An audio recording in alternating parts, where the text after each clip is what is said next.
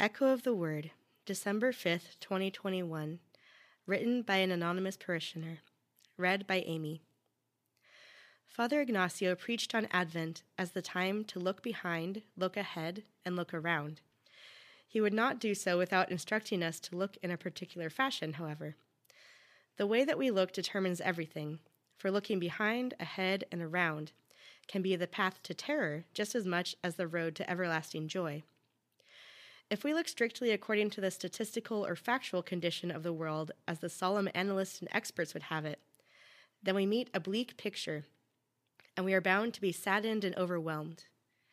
There are those who would tell us we must be blind in order to land anywhere else. What do we say to these factualists? What if we start with their data? Truthfully, if we remain only within the confines of what the newspapers report about and report of, then we are doomed to cynicism Look back to the number dead from COVID. Look ahead to the next mutant strain. And look ahead to a climate of discord as factions of contempt tighten their camps. But isn't that realistic? Our adversary says.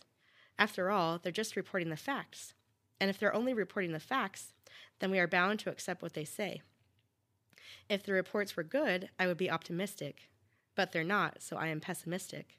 You are the fool for fighting the facts. What do we say to this snarling cynic? Do we deny the facts? Or must we say that we are happy anyway, in spite of everything? Are we not then the Pollyannish sort who cannot be taken seriously? Is Christian optimism premised on denying reality? Is that the ground we are holding on to when we proclaim Christian hope in spite of everything? No.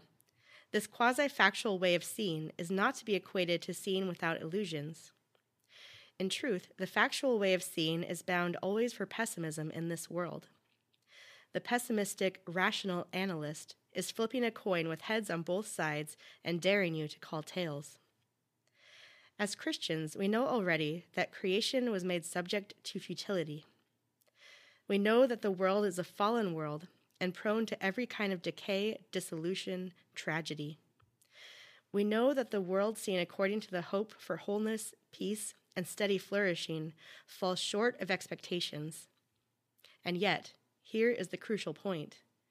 We are made by God to long for these things, to set our sights on wholeness, upon peace, and to yearn for flourishing. We project these hopes onto the world in spite of it all. And this is precisely the trick, whether we're aware of it or not. Our hearts are dissatisfied with the world we have inherited because our hearts have been created for a glory that surpasses the state of the world in this epoch. Our hearts have been created suited to the glory that stands at the end, in the time of the not yet.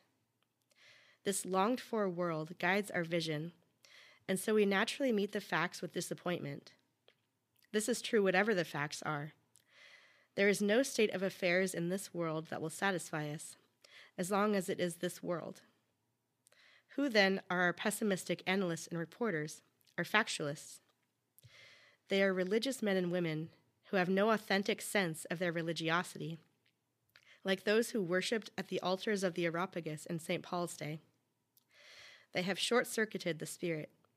They want the world to come, and yet they are unable to believe, to place their faith in Jesus' promises. And so they ask this world rather than heaven to be the world to come. It is not, it will not be. And so, they say, we look behind, we look ahead, and we look around. We follow the data, and the whole picture is grim. It is decay, dissolution, tragedy. What is wrong with you? Do you not see it too? Yes and no, we can reply. When we look out, we trust in Christ's promises. We do not stop at the surface. We rely not on our own strength to assess conclusively but on the help of the grace of the Holy Spirit. Tears remain, and yet the world looks different when we look this way. It is no less real. It is a world that quivers with God's love. It is a world for which we are grateful. We may say that as we gaze out in every direction.